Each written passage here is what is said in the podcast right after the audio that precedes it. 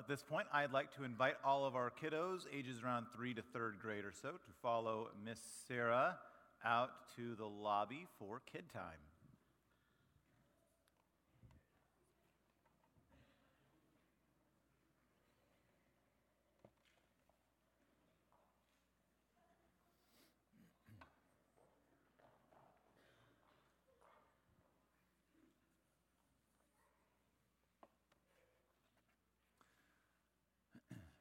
Throughout this season, we're looking at this concept of Lenten love, which really has two parts to it, right? There's the, the love that God calls us to have for Him through our repentant lives. Lent is a season of repentance. But also, his, how He demonstrates His great and perfect love for us through the cross and through the resurrection of Jesus. Like we said earlier, we last week we looked at how God demonstrates, shows his love through provision and how that, that frees us from worry. And today, this is the statement we want to we want to focus on is this love costs something. Love costs something. That really shouldn't come as a surprise to anyone, right? We've experienced this in, in our lives. Right? When, we get, when you get married and you're joined to that person whom you love, you also give up certain freedoms. You give up some of your independence. And so suddenly, now it matters where you put the dirty clothes. You know, uh, you might find yourself watching uh, more of a romantic comedy like Love, Laughter, and Latte instead of an action flick like Bacon Fist, The Sizzle of Justice. Okay? Yes, I made those up. Do not Google those. But the idea is very simple love costs something. Love costs something. As parents, we get this. Right? It's because you love your children that you might spend your time chauffeuring them to this practice or that recital or whatever. Or instead of saving up for the big vacation, you're saving up to buy them a car. Because you sacrifice things for them. Love costs something. Or if you're a sports fan and you really, really love that one team, then, then you invest your time, you invest your energy into following them and making sure the stats, you knowing all the stats about them. You buy gear and you wear it, you put it on display regardless of who disagrees with you. But your love isn't free, it costs you something. And that's what we also see in our gospel lesson today when Jesus says, Anyone who loves their father or mother more than me is not worthy of me. And anyone who loves their son or daughter more than me is not worthy of me. Whoever does not take up their cross and follow me is not worthy of me. Those are harsh words. Now, briefly, just to be clear, he's not saying don't love your family. Rather, love God more. But the, uh, the emphasis that we're looking at today is that loving Jesus has a cost. And that cost is to carry a cross. Jesus experienced that cost himself. He was asked by his heavenly Father to carry the cross, to submit to the Father's will. Even though it would mean that he, he would humble himself to take on human flesh, Jesus paid that cost. Though it meant enduring the hateful attacks of his opponents, he did so willingly. Though it would mean nails being driven into his hands and his feet and a crown of thorns on his head, Christ loved you enough to make that sacrifice. Love costs something, and God's love spares no cost. Luther explains this well in his second article explanation in the Apostles' Creed. He says, Jesus Christ redeemed me, purchased and won me from all sins, from death, and from the devil. And he did this not with gold or silver, but with his holy, precious blood, and with his innocent sufferings and death, so that I may be his own, and live under him in his kingdom, and serve him. Now, when we turn to, to our first reading in 1 Peter chapter 1, what we see is we see three examples of what it looks like to be his own, Three examples of what it looks like to live under his kingdom and to serve him. Examples of what it looks like to love God well and to be submitted to him. So we're in 1 Peter chapter 1. You might want to open it up. We're looking at 13 through 21, but we're going to start in verse 14. And that's where we see our first example. The first way that we carry our cross in submission to Christ is by living a changed life. Now, listen to what the text tells us. It says, As obedient children, do not conform to the evil desires you had when you lived in ignorance. Right? Don't live an unchanged life. No, now you're children. Now you're obedient children. Now you've, you've been released from this burden of sin. So don't conform to that old way of life any longer. Right? We talked about this a few weeks ago at Transfiguration. We talked about how when we experience the presence and the grace of Jesus, it changes us. Christ has called us by the gospel. The Spirit's worked faith in us through the Word of God, and now we live like it. Because we aren't in ignorance any longer. We've received mercy and grace and life everlasting. And so we don't conform to the evil desires within any longer. We know where that path leads. We know that that's not what Christ has created us for, and so we live a changed life. And that's the first way we show our love for Jesus. It's by responding to his sacrifice for us. The second example he, he gives is verses 15 and 16, and that's to emulate Jesus. It says this just as he who called you is holy, so be holy in all that you do. For it is written, Be holy because I am holy. You can summarize all of that in this be like Jesus, imitate God. And we naturally imitate the people that we admire. Right? We, we have an earthly role model. We want to say the things that they say. We say the same things. We use them as, as sources because we value, uh, we value what they say. We quote them. We try to do what they do. Because we value the way that they live. So our prayer here, God's command in this text, is that our words and our actions would reflect Christ's holiness that we would be like Jesus. Now, to be clear on this point, none of this is done in order to earn salvation, right? None of this is done in order to get God's good favor. Instead, all of this is done in response to the love and the grace that's already been given to us in Jesus Christ.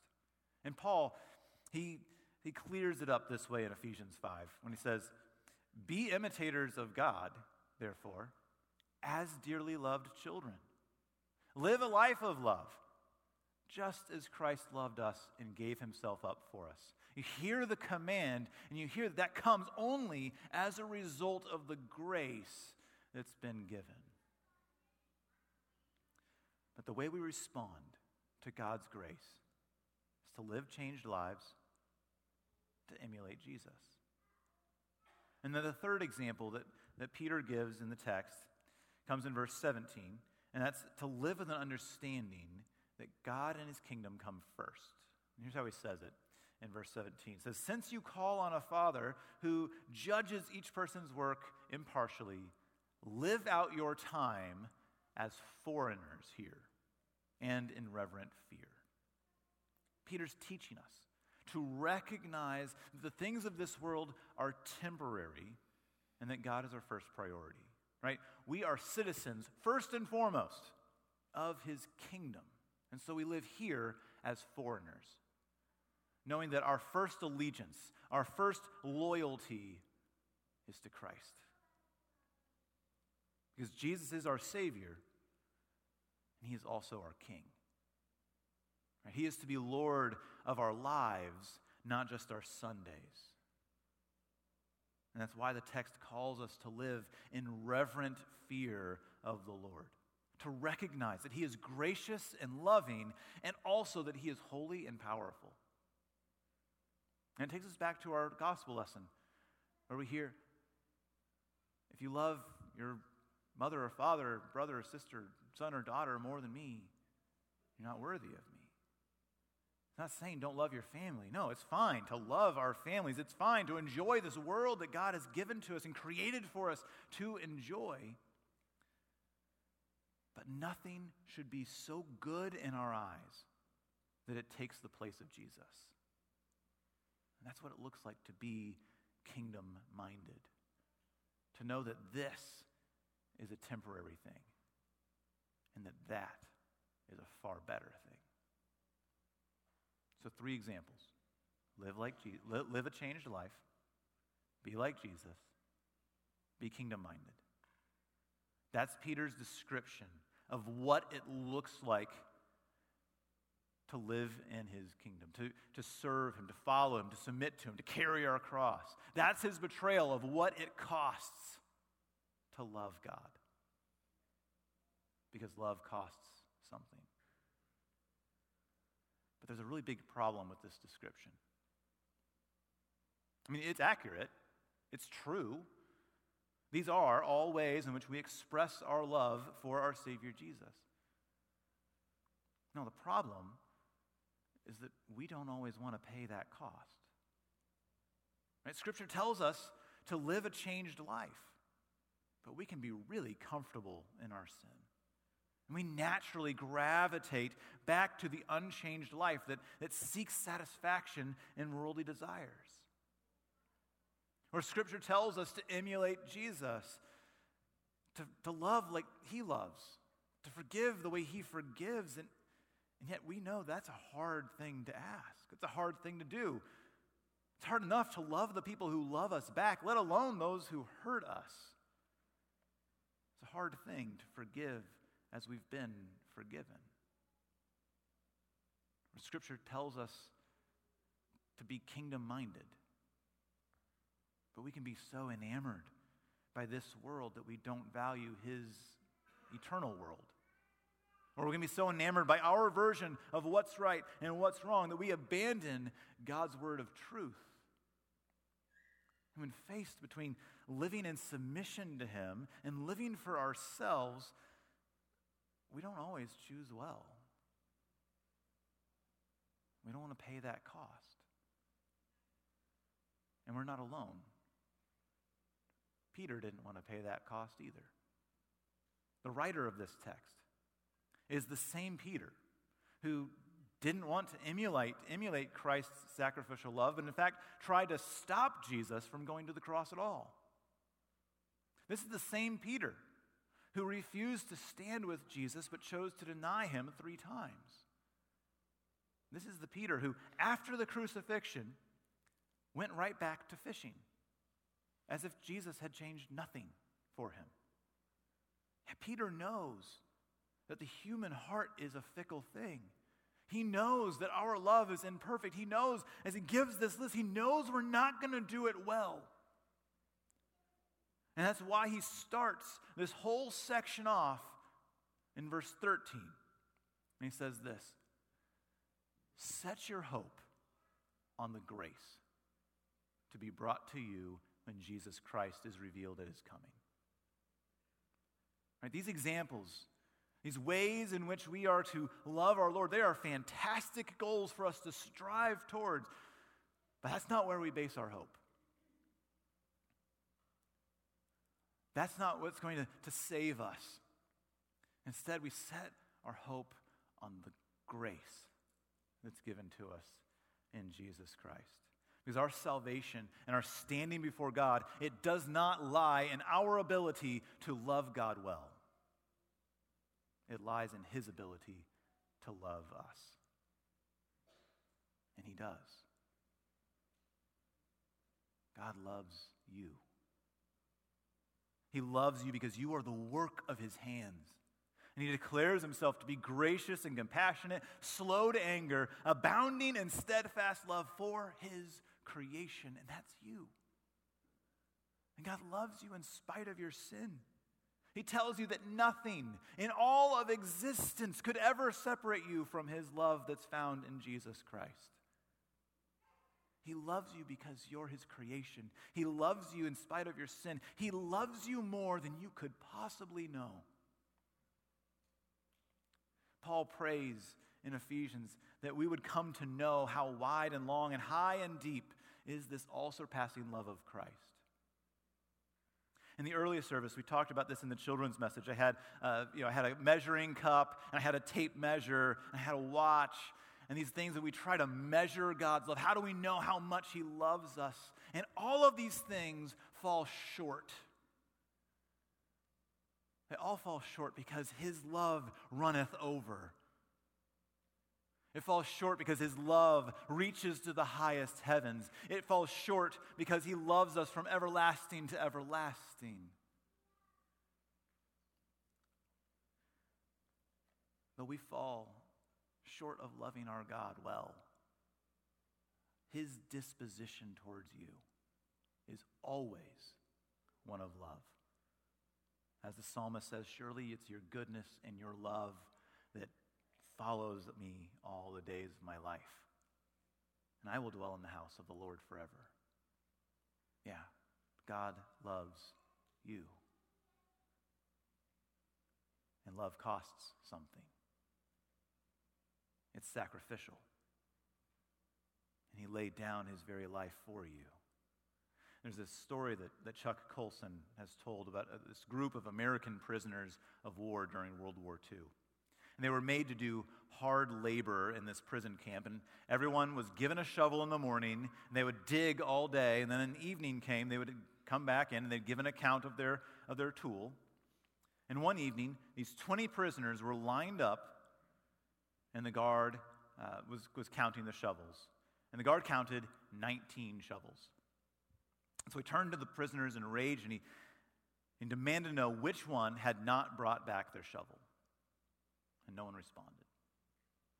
And the guard took out his gun and he said he would shoot five men if the guilty prisoner did not step forward. And after a moment of tense silence, the youngest of them, a 19 year old soldier, stepped forward with his head bowed down.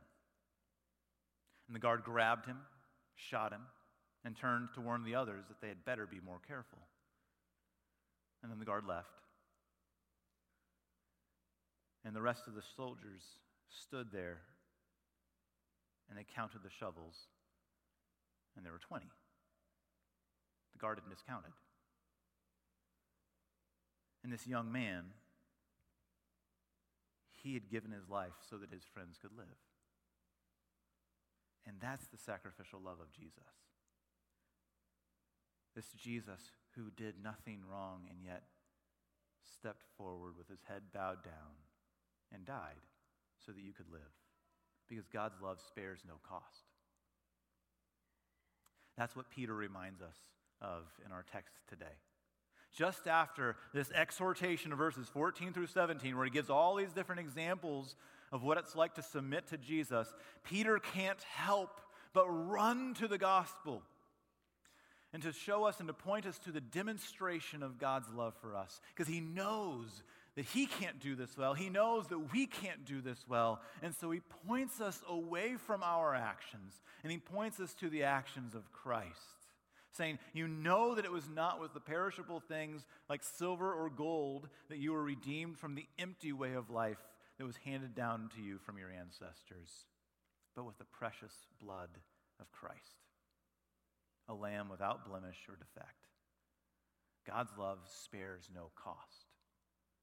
And at the cross, we were ransomed. We were purified. We were purchased. We were obtained because Jesus willingly suffered and he willingly sacrificed himself. And I know we hear that all the time. But think about that. Think about this God who loves you enough to take on flesh and become part of his creation. This God who loves you enough to suffer at the hands of his creation. that this Christ was nailed to the cross, aching and gasping for air, that the only begotten Son, God of gods and light of light, hung there for you. And his blood ran out, and his breath stopped, and this God died to save the life of the people who were killing him. It's a staggering cost because God has a staggering love for you. God's love spares no cost. Of course, God's love didn't stop, it didn't end on the cross. Our hope as Christians is not in a dead Jesus, but in a risen one. And so Peter goes on in verse 21 saying, Through him you believe in God who raised him from the dead and glorified him. And so your faith and your hope are in God, not in your abilities, but in the Lord. Not in your not in the ability we have to love him well, but in his love and in his grace that he has freely given to you. And now, fueled, fueled by that love, fueled by his love for you through his death and his resurrection, now we can look at those verses 14 through 17. We can look at these commands, these examples, with a new perspective. Because now, this command to live a changed life is his offer to freedom. His offer that you are free from this burden of sin this call to be like Jesus is his invitation to be with Jesus, to sit at his feet and to learn from him. The charge to, to live with his kingdom in mind is really the comfort that comes from knowing that our future, our eternity, our salvation is all secure. These examples of how to love God well, they only come as a result from knowing the love that He has given to us. So this morning, rest in that love. Let this Lenten season be a time to ponder His never stopping, His never giving up, His unbreaking, His always and forever love that He has for you in Jesus Christ. Let's pray. Holy Father, you sent Jesus to be the full demonstration of your love through his death and his resurrection. And now you call us to live in response to that love. But Lord, you see, you see how frequently we fail in this. And so now, right now we have a chance to come to you in confession, and we're seeking your mercy for the sake of Christ. Because we acknowledge that, that our hearts are slow to change that our lives don't always reflect your holiness. We are easily distracted by the things of this world. Lord, forgive us for our fickle hearts.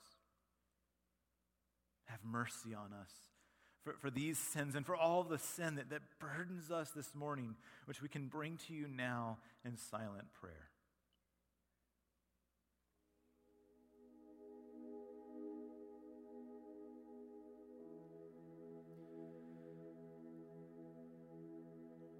Loving and gracious Lord, we rejoice that nothing is too big for your grace, that nothing can separate us from your love.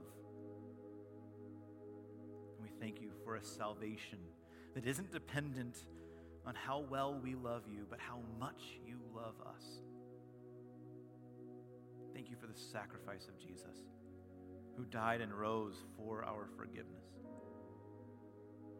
and because you've had mercy on us. We rejoice that we are free to live as your beloved children. We're free to show that same love to others. We rejoice that through Christ, our sins are all forgiven. In the name of the Father, and of the Son, and of the Holy Spirit. Amen.